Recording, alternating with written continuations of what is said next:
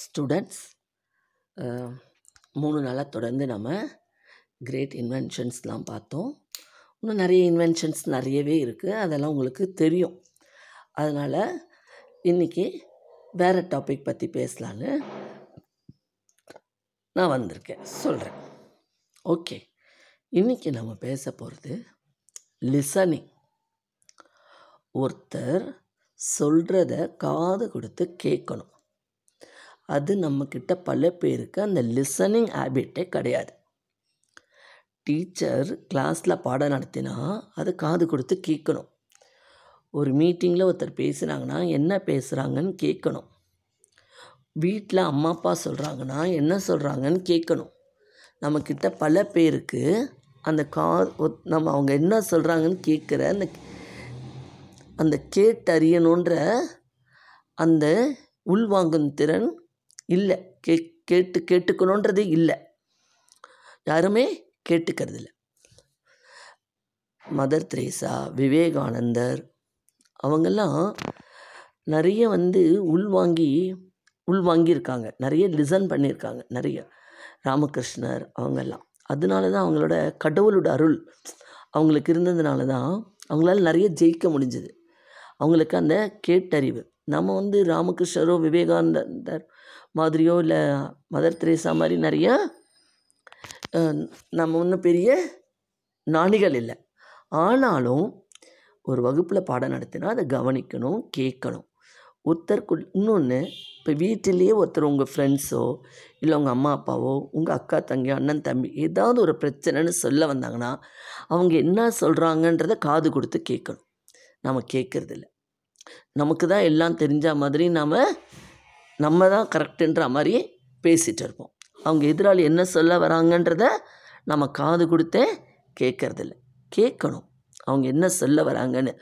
சில இடங்களில் இந்த உட்கார்ந்து பேசாமல் பிரச்சனைகளை பத்து வருஷம் இருபது வருஷம் அப்படி ஏதோ ஒரு இடத்துல ஒரு இடத்துல ஒரு வார்த்தை சொல்லியிருப்பாங்க.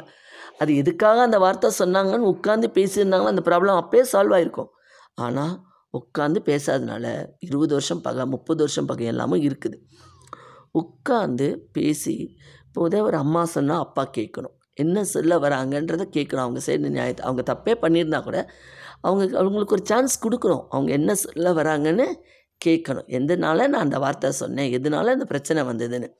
ஸோ முக்கால்வாசி பிரச்சனைக்கு நம்ம எப்போவுமே காது கொடுத்து கேட்காதனால தான் அந்த பிரச்சனை தொடர்ந்துகிட்டே இருக்குது ஹஸ்பண்ட் அண்ட் ஒய்ஃப்னா ஹஸ்பண்ட் என்ன சொல்கிறது நான் என்ன கேட்குறது? நீ என்ன சொல்கிறது நான் என்ன கேட்குறது?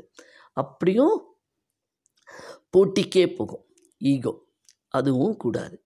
ஸோ நான் இன்னைக்கு எபிசோடு என்ன சொல்ல வரேன்னா ஒருத்தர் என்ன சொல்ல வராங்க இப்போ உங்கள் ஃப்ரெண்ட்ஸ்க்கு ஃப்ரெண்ட்ஸு இருக்கீங்க.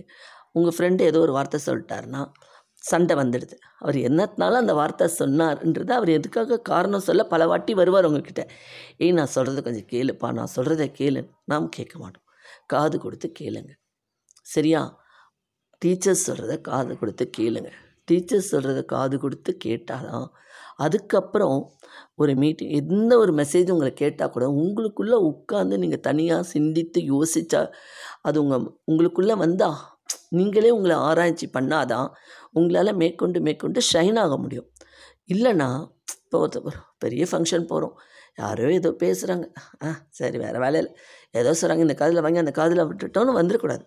அதில் இருக்கிற நல்ல எண்ணங்களை தனிமையில் உட்காந்து அவங்க என்ன பேசுகிறாங்கன்னு சிந்தித்து யோசித்து பார்த்தீங்கன்னா அதுலேருந்து நம்ம அதுலேருந்து ஒரு நல்ல கருத்தை எடுத்து எப்படி வெளியில் வரலான்னு வர முடியும். ஒரு ஷைன் ஆக முடியும். ஒரு சினிமா எடுக்கிறாங்கன்னா கூட ஒவ்வொரு சினிமாலேயும் ஒரு கருத்தை சொல்லி தான் அந்த கதையை முடிப்பாங்க மாரலோட தான். அந்த சினிமாலே நல்ல கருத்துக்களை நம்ம கவனிக்கணும் காது கொடுத்து கேட்டு லிசன் பண்ணணும். ஸோ லிசனிங் வந்து ஒருத்தருக்கு ரொம்ப ரொம்ப முக்கியம். அந்த லிசன் பண்ணாமல் நம்ம இருக்கக்கூடாது.